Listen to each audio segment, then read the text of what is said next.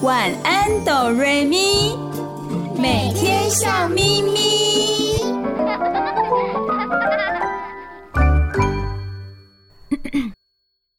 准备好了吗？我们要开始喽！预备备，开始。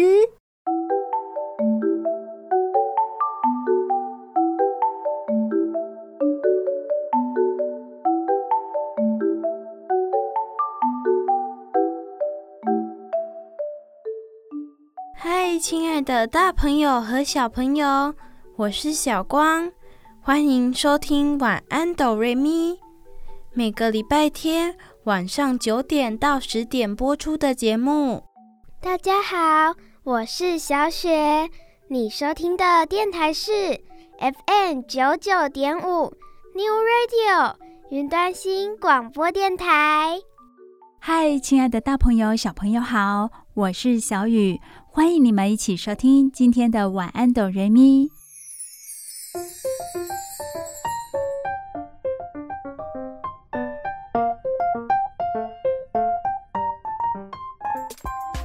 亲爱的大朋友、小朋友，小光、小雪和小雨，今天要和大家聊聊什么呢？大朋友、小朋友喜欢猜谜语吗？我觉得猜谜语还算简单哦。如果说到这世界上有一些没办法解开的谜，那可就很难了。什么意思呢？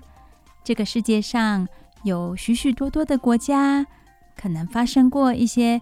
让人觉得不可思议的事情，有许多研究专家就专门去研究，可是最后呢，还是没办法找出一个证明这些事情发生的原因。有时候甚至会让人觉得一头雾水。那么这些谜在人们的心中就可能留下深刻的印象喽。越是让人解不开的谜团，越是让人印象深刻。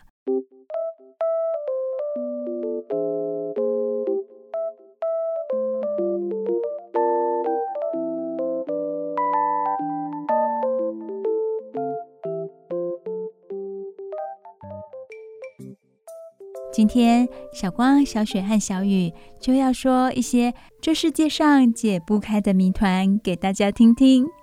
如果亲爱的大朋友、小朋友能够自己想出一个理由、一个原因来的话，哇，那么小雨觉得你很厉害哟。好，今天有四个谜团要分享给大家。那么，首先第一个谜团由小光来分享。小光准备好了吧？什么样的谜团呢？噔噔噔噔，是鲨鱼救人的谜团。鲨鱼救人？怎么可能？小雨有没有听错啊？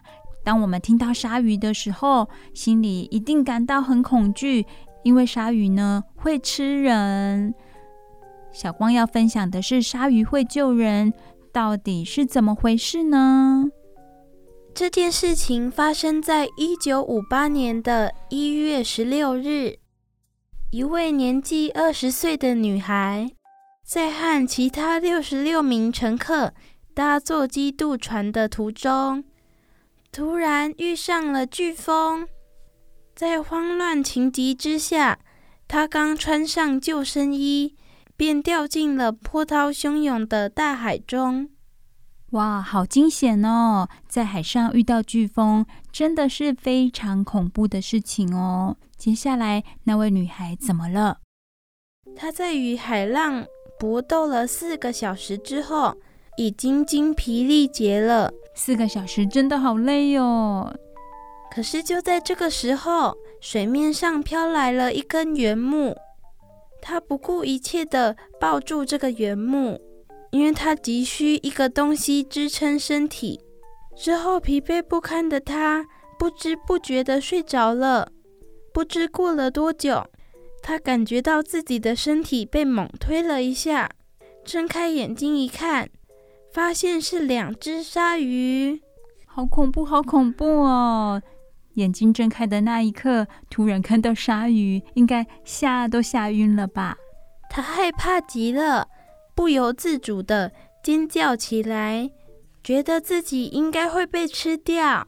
没想到这两只鲨鱼并没有张开血盆大嘴，只是一直围着它转，一会儿在左边游戏，一会儿又在右边玩耍。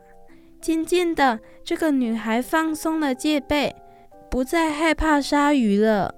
真的好特别的鲨鱼哟！看到了这么鲜美的人类，竟然没有立刻把它吃掉哎！接下来又会是怎么样呢？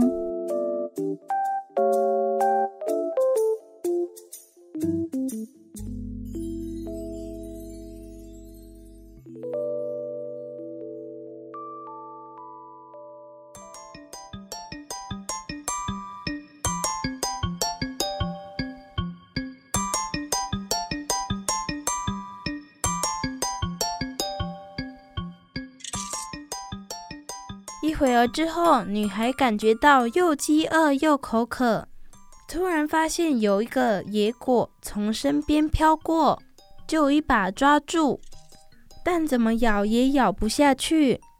接着，她身边的一条鲨鱼不见了。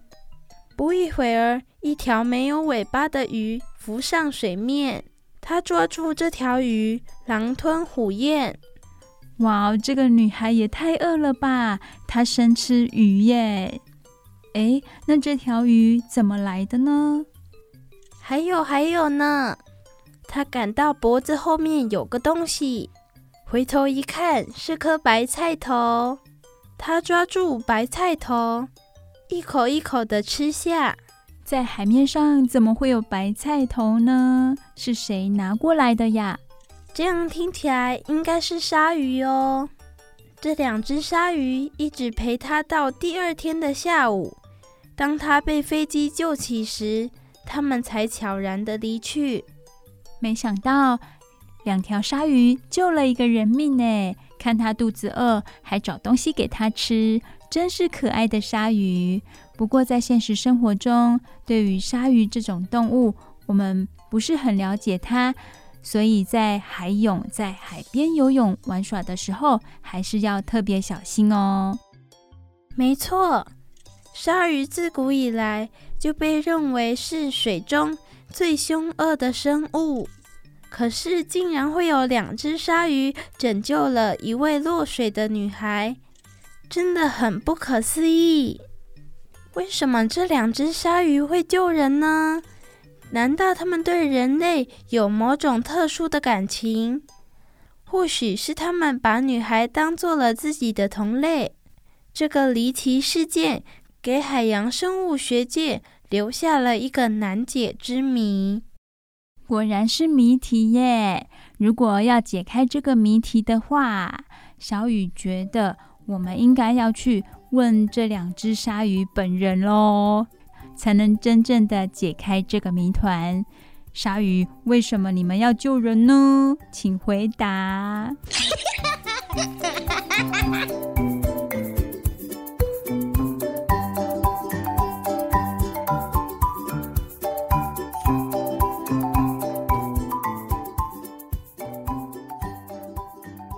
谢谢小光跟我们分享世界上的谜团之一——鲨鱼会救人。接下来，小雪要告诉我们什么样的谜团呢？我要讲的谜团是猫咪说人话之谜。哦，猫咪会说人话，好神奇哟、哦！小雨有养猫，我的猫呢，很喜欢跟我说话哦。不过它只会喵喵叫。他说的不是人话，是猫话。这世界上竟然有猫会说人话！小雨感到很好奇。小雪，赶快跟我们说吧。在亚塞拜然这个国家，有一户人家，从一九七七年到一九九九年的二十年间，养了一只名叫梅西的猫。这只猫非常特别，因为它竟然会讲人话。猫的主人录下了它的声音。动物学家、生物声学家和语言学家对梅西说话的现象进行了研究。他们都肯定这些现象是真实性，却又无法解释猫说人话的原因。猫会说人话真的很特别，所以吸引了各个方面的专家来研究。他们有研究出结果吗？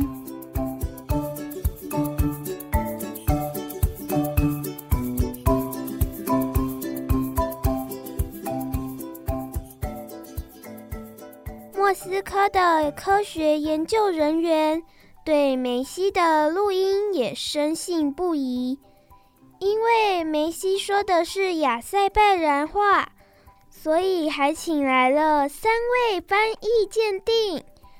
三个人互相隔开，各自翻译听到的录音内容，结果他们的答案完全一致。最奇怪的是，小猫咪梅西不仅能模仿人说话，还能准确地回答人们提出的问题。亚塞拜然科学院动物学研究所的生物生学家苏丹诺夫告诉媒体，尽管只有一两个字，不过猫的回答相当准确。这只猫真的好厉害哟！它到底讲了哪些话呢？比如有人说：“是谁给你买吃的？”奶奶。她是从哪儿买的？商店。这个小女孩叫什么名字？萨尔玛兹。你的阿姨叫什么名字？索娜。你要对听众说什么呢？再见，喵。小猫咪梅西为什么会说人话？它掌握并听懂了人类的语言，是天生的记忆，还是拥有神秘的智慧？这只大名鼎鼎的猫儿为我们留下了一个有趣的谜团。真的好厉害的猫咪梅西！这样子，大朋友小朋友就知道啦。这个世界上有一只会说人话的猫咪，它叫梅西。到底他为什么会说人话？真的没有人知道。小雨觉得，如果真的要知道答案的话，就去问问梅西吧。这真的是一个谜团，要问梅西本猫才知道了。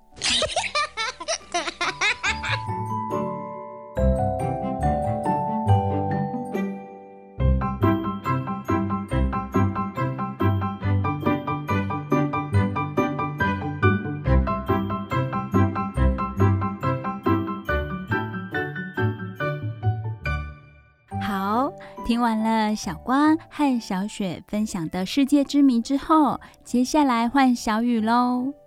小雨要跟大朋友、小朋友说的这个世界之谜呢，也是一个海洋生物哦。它是白海豚，有一只很神奇的白海豚，它会主动领航，就像我们车子的导航系统一样，很厉害哦。在一八七一年的夏天。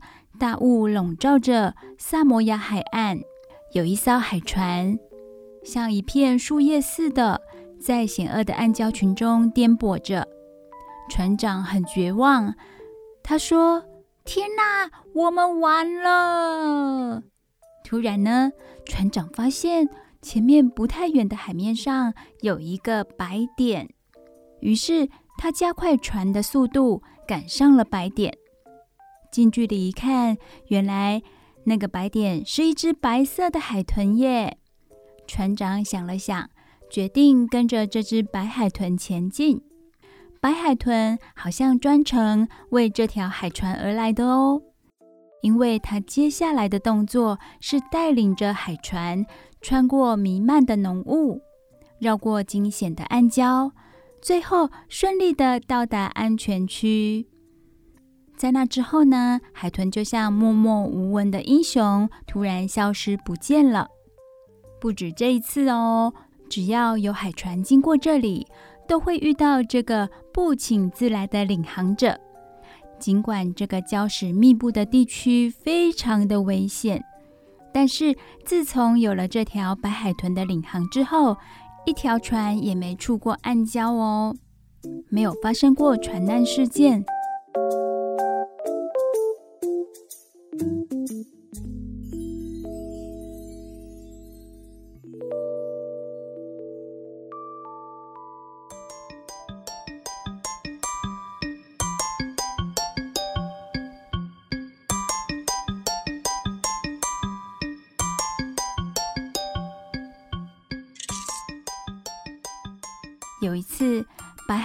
又为一艘海船领航喽。船上的一名旅客认为海豚领航是魔鬼在作怪，就偷偷的用枪把它打伤了，感觉好残忍哦。可是几个星期以后，这条心地善良、不计前嫌的海豚又出现了。为了保障海船的航海安全，萨摩亚政府就专门的召开了会议，并颁布了一条法令哦。这个法令是说，任何人都不准伤害这条白海豚。从此以后，这条白海豚继续忠心耿耿的为来往的每一艘海船领航。在小雨看起来，这条白海豚真的非常的敬业。多少个日日夜夜，这个海域从未发生过事故，真的很棒吧？一直到一九一二年，这条白海豚才在海面上消失，人们这才知道，白海豚为人类服务了一生后，它死去了。亲爱的大朋友、小朋友，听完之后，你们是不是也和小雨一样？有这个疑问呢？为什么这只白海豚可以在四十年间哦，不断的为海船领航，使船只安全通过危险的暗礁区呢？我们都知道，海豚是非常聪明的动物，可是为什么它要这样子不间断的保护人类的安全？没有人知道，但是大家还是非常的感谢它的付出。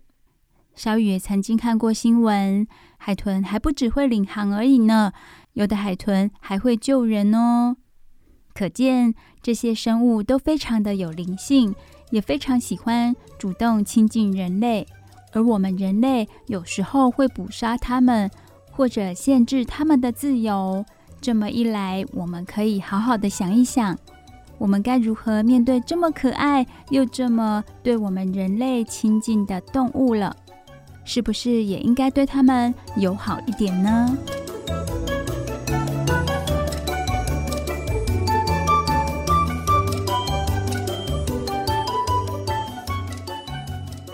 听完了三个世界之谜，大朋友、小朋友一定还不过瘾吧？最后，小雨再跟大家分享一个世界之谜好了，它是发生在立陶宛。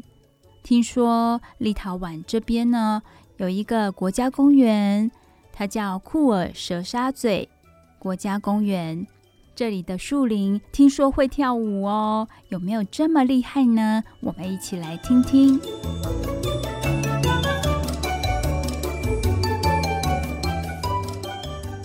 这个国家公园是个沙丘和鸟类的王国，它延伸在。库尔沙湾和波罗的海中间的一条狭长地带，那里的树都长得奇形怪状的，就像是有一种神秘的力量把它们拧成螺旋状。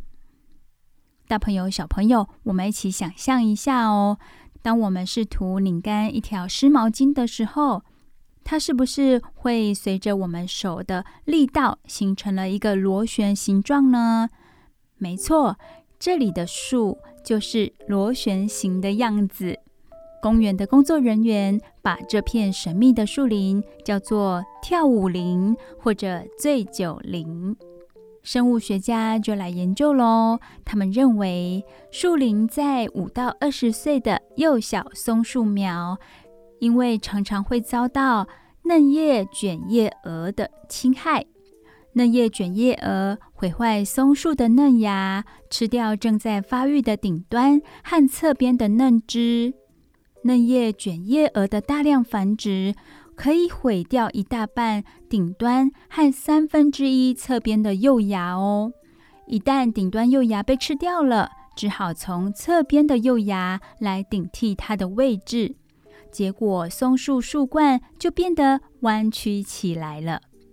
这是生物学家的观察以及看法，而森林学家却认为，之所以出现跳舞林这个奇观，原因在于松树的顶端幼芽太柔弱了。当松树往上窜的时候，大风常常把它的幼芽吹折，结果就出现了弯曲的形状。还有呢，俄罗斯的历史学博士。库拉科夫则认为，古时候这种长得弯弯曲曲的树，常常被人们用来举行宗教仪式，让一些病人，主要还是小孩哦，让小孩去钻树圈，以为这样生病的身体呢就可以痊愈。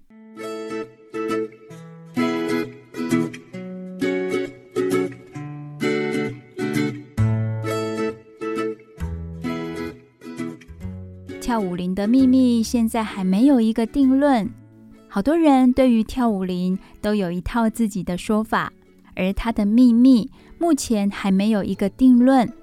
这片树林是栽种于一九六一年，在四十五年之后，哇，这么久之后才发现有这种奇特的现象，也因此呢，专家们计划。对这个神秘的地方进行详细的科学考察，期待将来可以揭开它神秘的面纱。所以，这个跳舞之林、跳舞林呢，还是陆陆续续有人去研究它。我们就期待专家研究的结果喽。如果亲爱的大朋友、小朋友还是想象不出来跳舞林这些树长得什么样子，小雨建议你们也可以想象一下双麒麟的模样。我们去买双麒麟的时候，店员拿着甜筒或者是杯子，在机器底下绕圈圈，最后呢，双麒麟就成为了螺旋的样子。而那些跳舞林里的树，就是长得那个模样哦，弯弯曲曲的，就像在跳舞一样。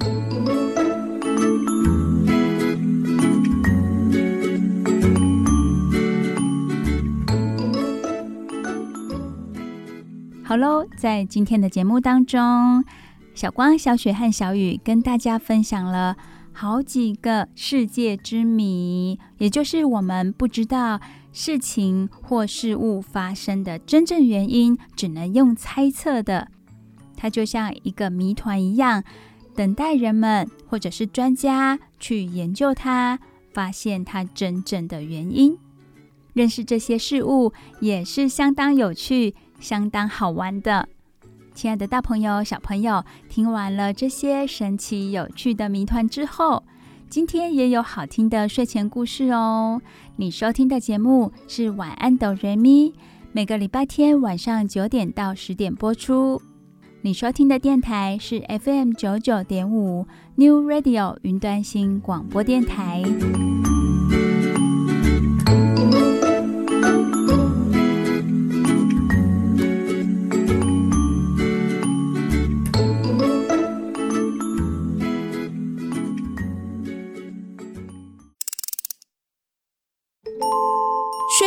小故事，大家来听故事喽！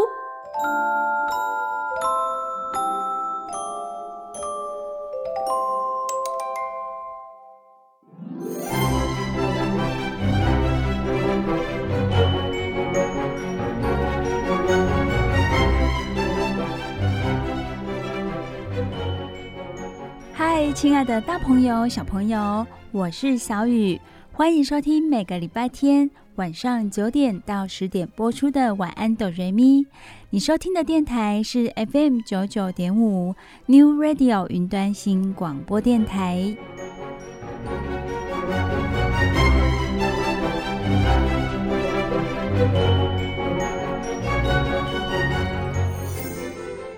好高兴的又来到我们睡前故事的时间了。大朋友小朋友在你们的身上有没有一种能力叫做想象力呢？小雨相信每个人多多少少都会有哦。例如，当你很想很想要一样东西的时候，虽然还没到手，但是在你的心里可能会开始幻想，如果那个东西是你的，该有多好。如果你拥有它的话，你想做哪些事情？所以小雨觉得每个人多多少少都会有一点想象力。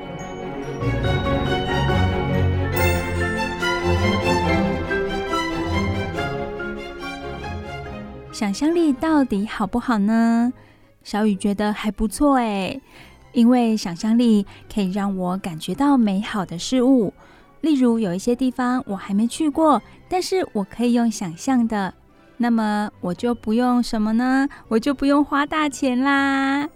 不过，如果可以亲自到达那个想要去的地方去旅行一下，当然是最好的喽。但是在那之前，用想象的也是不错的。所以说，想象力可以让我们到达很远的地方，可以让我们感受到这个世界的美好。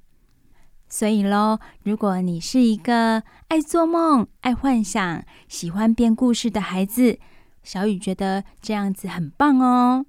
在你的幻想世界里，一定有许许多多美好的事物。如果你是一位保有童心的大朋友，在许许多多的生活压力之下，如果可以拥有想象力的话，可以让你减轻不少压力哦。如果你还感受不到想象力的好处，那么今天小雨就要跟你分享一个有关想象力的故事，希望可以放松你的心情。而小朋友呢，在听完故事之后，也可以试着创造一个自己的幻想世界，把它画下来，或者是写下来，都是很不错的。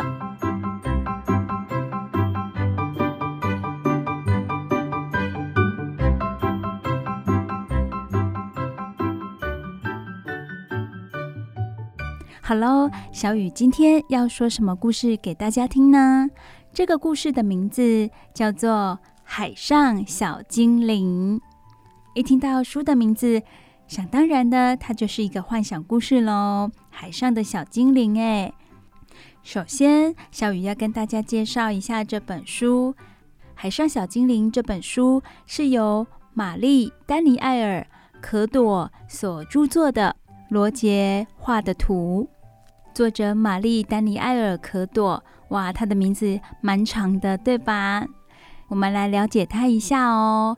她在求学的期间是主修大众传播和艺术史，也当过记者、加拿大电台的研究员，以及蒙特娄美术馆的公关传媒经理。她的经历多多少少都跟艺术啦、美术有关吧。他非常的向往自由，并且选择在海上生活，难怪他会写一本有关海上的书。最后，她决定跟她的老公一起四处去旅行。他们在非洲生下了两个小孩，之后又决定成为一名作家。她用她自己丰富的阅历，为孩子们创造出许许多多动人的故事。而罗杰是绘图者，他曾经从事广告业达五年之久，因为向往无拘无束的生活和工作方式，就跟作者一样，非常向往自由。罗杰转而投入青少年和儿童文学的创作领域，用他充满想象力的画笔，传达出文字的幽默、趣味和多彩多姿。没错，小雨在阅读这本书的时候，有看到他的图画真的非常的丰富，也把故事里人物的神情画得非常的生动，栩栩如生。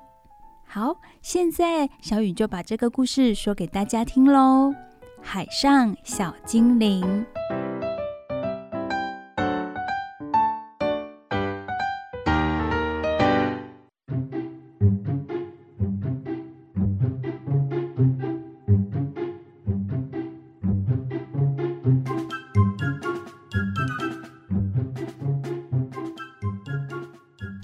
阳就要下山了，天空被夕阳照得红红的。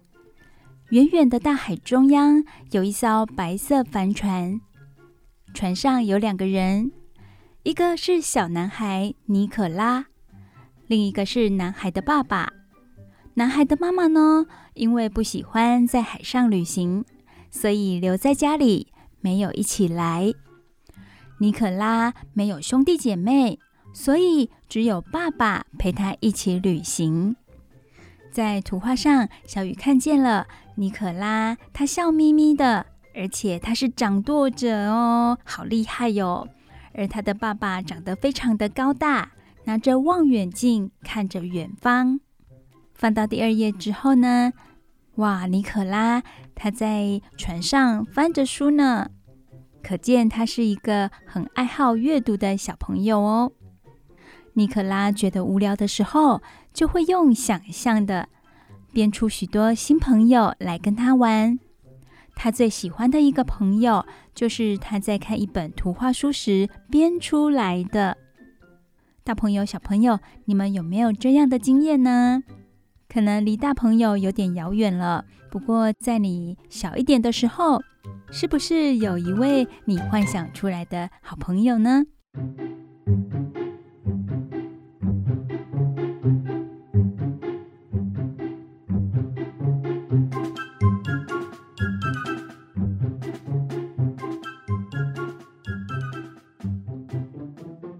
尼可拉他手上的那本图画书很古老了，也很破旧，还有好几页不见了呢。不见的那几页正好是故事的最后。哦哦，那这么一来的话，尼可拉就不知道这个故事的结局到底是什么了。不过，尼可拉可是很熟悉这个故事的前面呢。熟到怎么样呢？熟到就算把眼睛闭起来，他也可以一字不漏的背出来，真的好厉害哟！小朋友也有这样的经验吧？接下来作者就要告诉我们这个尼可拉他手里那本图画书的内容喽。所以小雨现在开始念的是尼可拉手上那本图画书的内容，在世界的另一边。有一座很小很小的岛，那座岛有多小呢？小到人们环岛一圈也不用花半天的时间，那真的很小吧？这座岛住着一群小精灵，他们住在又高又大的树木底下，这些树像一只一只撑开的大雨伞，颜色鲜绿绿的。天空都被这些高高低低、浓浓绿绿的树荫遮住啦，所以喽，很多小精灵都不知道天空是蓝的，太阳是黄的。在他们的世界里，所有的东西都是绿绿灰灰的。小雨看到这一页，图画上有三个小精灵。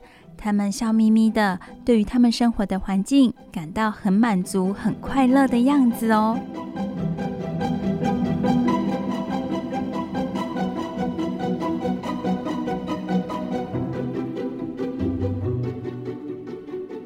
有一天，一棵树突然倒塌了，一小块天空就这样闯了进来。当树倒塌之后，就没有这么多的树荫了。所以，小精灵就可以看到一小块的天空。所有的小精灵都被这块小天空照射进来的阳光吓坏了，因为他们从来没看过啊！他们纷纷逃开，跑去躲在树荫底下。只有一个红衣小精灵一动也不动地站在原地，他睁大了眼睛，好奇地望着。这一小角的天空，红衣小精灵今年才一百零三岁，哇！大朋友、小朋友，一百零三岁对于我们人类来说已经是非常高龄、非常长寿。但是对小精灵来说，他这个年纪呀，只能算是个孩子而已。红衣小精灵从来没见过天空和外面的世界，也难怪他会这么的好奇。说到这里，大朋友、小朋友有没有感受到这个红衣小精灵跟尼可拉这个小男孩有点相似？他们都是好奇宝宝。红衣小精灵对这个世界感到好奇，而尼可拉这个小男孩呢，他对图画书里的结局感到很好奇。故事接下去喽，图画书里的故事接下来是什么呢？哇，这个倒下来的树让天空露出了一小角，小精灵的家园被一小块的天空入侵了。小精灵们决定要搬到更阴暗的地方去住，可是啊，红衣小精灵却不想搬家，他不想跟天空分开。为什么呢？因为天空有白云、有太阳、小鸟和很多很多的颜色，跟他平常的生活是很不一样的。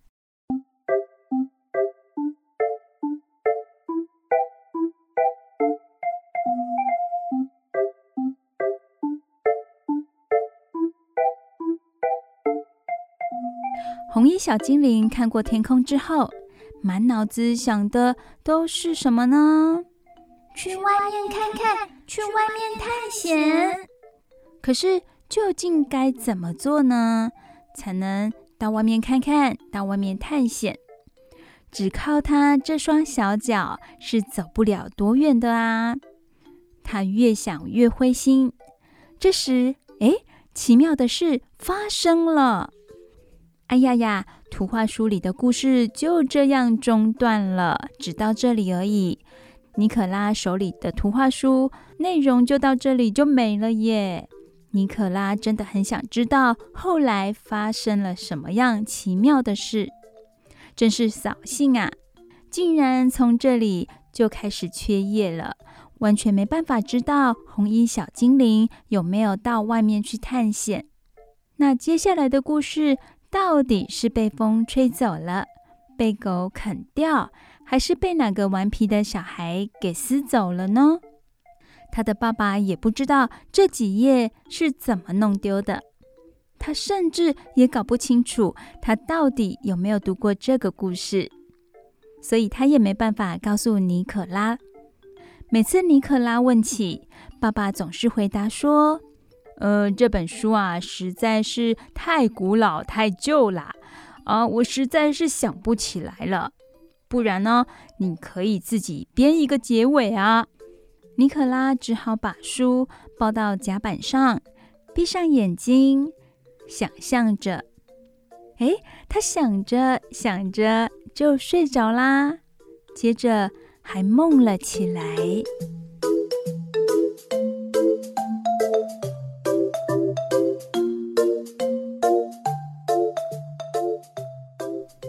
尼可拉，他梦见什么呢？小雨也觉得很好奇哦。大朋友、小朋友，尼可拉到底梦见了什么呢？小雨现在只能告诉你，他的梦非常的精彩，非常的有趣。不过，我们要先让大耳朵、小耳朵休息一下喽，先听一首好听的歌曲。待会小雨再把尼可拉精彩的梦告诉你们。你收听的节目是每个礼拜天晚上九点到十点播出的《晚安，哆瑞咪》。你收听的电台是 FM 九九点五 New Radio 云端新广播电台。我们一起听歌喽！不要走开，我们马上回来哦。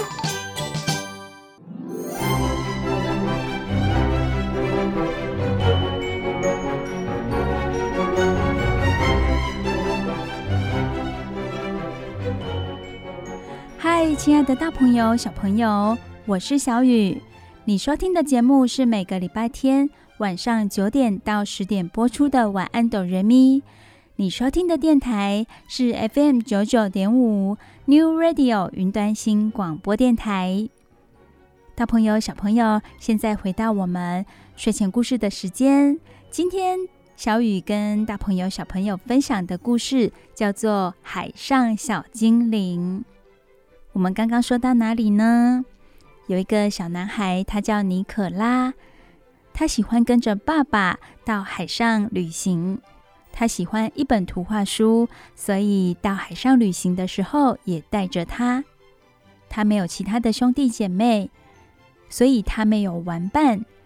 那怎么办呢？他就用他的想象力，想象他有一个好朋友，而他的好朋友就是这本图画书里的小精灵。可是啊，这个图画书有缺页耶。图画书里叙述的是一个小精灵，他住在一个森林里，非常阴暗的森林里。因为树木都非常的高大，所以居住在这里的小精灵以为他们的世界就是这样绿绿的、灰灰的、暗暗的。他们从来没有见过天空、太阳，还有其他。外面的生物，直到有一天，森林里有一棵树倒塌了，在他们的头顶上露出了一小块天空。哇哦！小精灵们都吓坏了，他们不知道那是什么。只有一位红衣小精灵，他对这一小角的天空感到很好奇，他甚至想要到外面去探险。看看这块美丽的天空之外，还有什么样的世界？不过图画书到这里就中断了，因为后面都是缺页的。而尼可拉看到这里，他也觉得好扫兴哦。到底红衣小精灵后来发生了什么事情呢？他无从了解。而他的爸爸告诉他：“你可以用想象的啊，你可以用你的想象力。”帮这个图画书创造一个结局，你甚至可以带着红衣小精灵去看看外面的世界。于是呢，尼可拉就这么做了。他用他的想象力，不过想着想着，他睡着了。当然，他有做梦，那这个梦非常的精彩，也很有趣。现在小雨就说给大家听喽。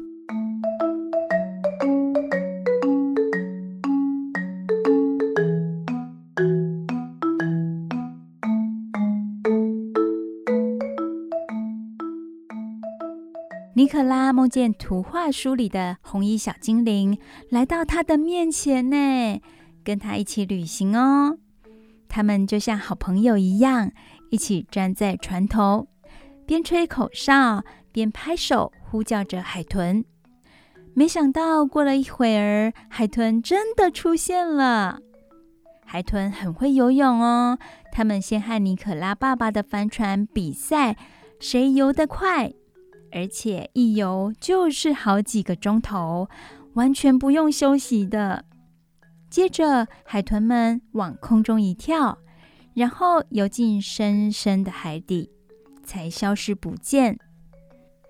在梦里呢，尼可拉有时候还会跟红衣小精灵一起抓飞鱼。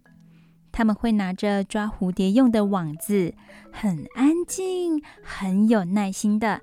等飞鱼跳出海面，然后网住它。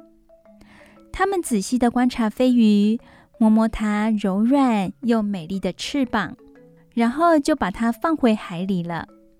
尼可拉和红衣小精灵都觉得飞鱼好幸福哦，因为它可以像鱼一样游泳，又可以像鸟一样飞起来。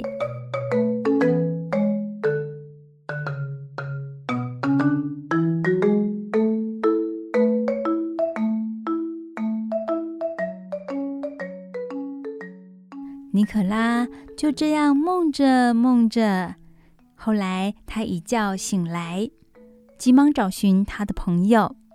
可是红衣小精灵到底在哪里呢？他觉得很难过。原来刚刚都是在做梦啊！尼可拉爬进船舱，拿出画本，画起图来。他在纸上画了色彩缤纷的天空、白云、太阳、小鸟。嗯，他觉得如果红衣小精灵看到了，一定会很开心的。尼可拉用画图来想念他的精灵好朋友。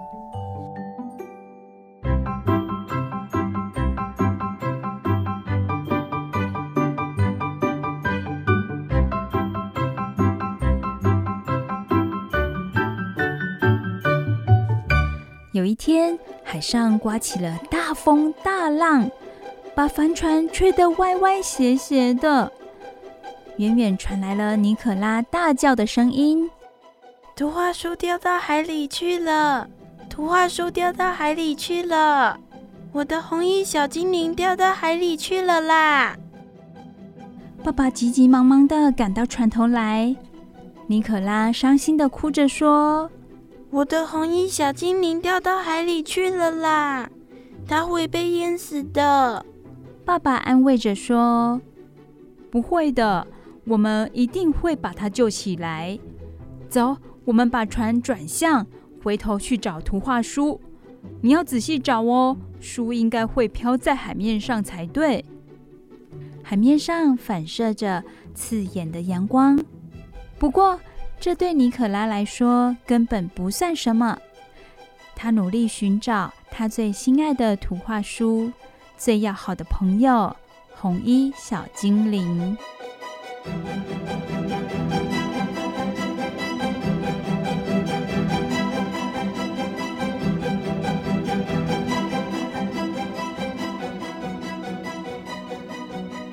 尼可拉很着急。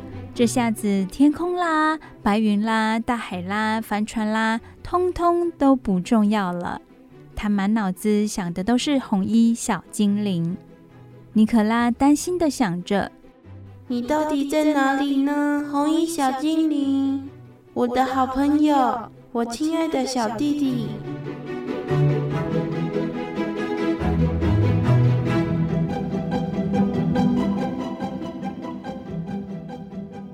哇，找到了，找到了！尼可拉发现图画书啦！图画书真的像爸爸说的，它在海上飘着，现在好像就快沉到海里去了。爸爸赶紧用小渔网把图画书捞起来。尼可拉赶快拿出大毛巾，把泡了水变得鼓鼓的图画书一页一页的擦干。突然间，尼可拉听见一个小小的声音，原来是红衣小精灵打了个喷嚏，还不好意思地对尼可拉笑了笑。尼可拉实在不敢相信自己看到了什么，只好也傻傻地微笑。尼可拉兴奋地自言自语：“哇塞，这个世界上真的有红衣小精灵耶！”难道这就是图画书里发生的奇妙事情吗？原来这就是结局呀！尼可拉捧着小精灵，让他坐在自己的手指上，指指前方。他告诉小精灵：“你看，那里有一群好美的鸟啊！”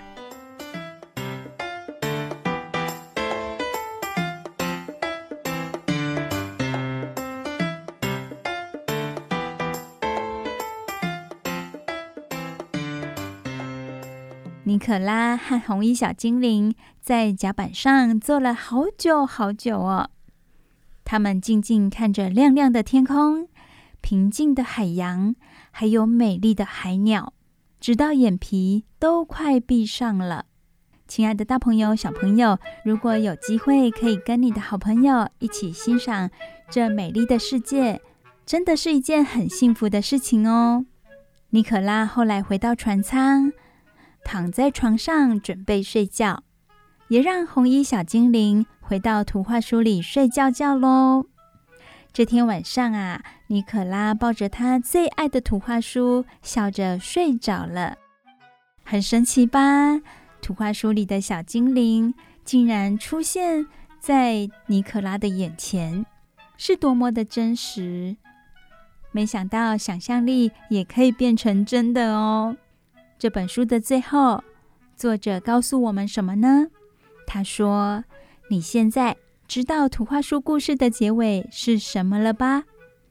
尼可拉和红衣小精灵从此过着幸福快乐的……什么呢？作者没有写出来。他说：‘嘘，你知道，我知道就好。’”那个幸福快乐的什么，作者并没有写出来，也就是希望大朋友、小朋友以及我们所有的读者去想象喽。这是一本充满了想象力的故事。如果大朋友和小朋友还不知道想象力到底是可以带我们到什么样的境界，不妨可以看看这本书哦。它的图画画得非常的可爱，有机会的话可以借来看看哦。今天的故事《海上小精灵》，希望大朋友小朋友都会喜欢哦。小雨在每个礼拜天晚上九点到十点，晚安哆瑞咪的节目当中，都会分享许多好听精彩的故事。晚安哆瑞咪的节目就只有在 FM 九九点五 New Radio 云端新广播电台播出，一定要锁定我们哦。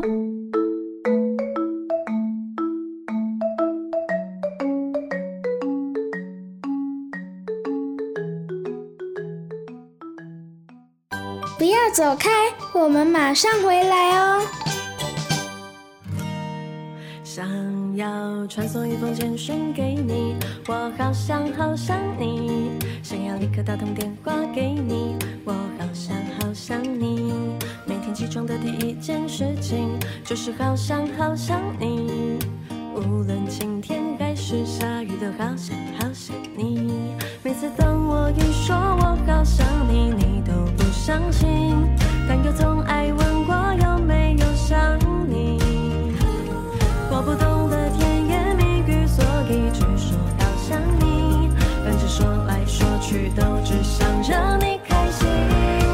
想你，好想你，好想你，好想你，是真的真的好想你，不是假的假的好想你。好想你，好想你，好想你，好想你，是够力够力好想你，真的 super super 好想。亲爱的大朋友、小朋友，时间过得好快哦，又来到我们节目的尾声了。我是小雨，非常感谢今天大朋友、小朋友的收听。我是小雪，你收听的节目是《晚安哆瑞咪》，每个礼拜天晚上九点到十点播出的节目。只要你今天收听了《晚安哆瑞咪》，保证你接下来的每一天都会笑眯眯哦。我是小光，晚安哆瑞咪的节目只有在 FM 九九点五 New Radio 云端新广播电台才听得到哦。再一次感谢大朋友小朋友的收听，大家晚安，拜拜。大家晚安，拜拜哦。大家晚安，拜拜，有好梦啊！是真的真的好想你，不是假的假的好想你，好想你，好想你，好想你，好想你，是够力够力好想你，真的 super super 好想你，好想你，好想你，好想你，不是假的假的好想你，好想你，好想你，好想你。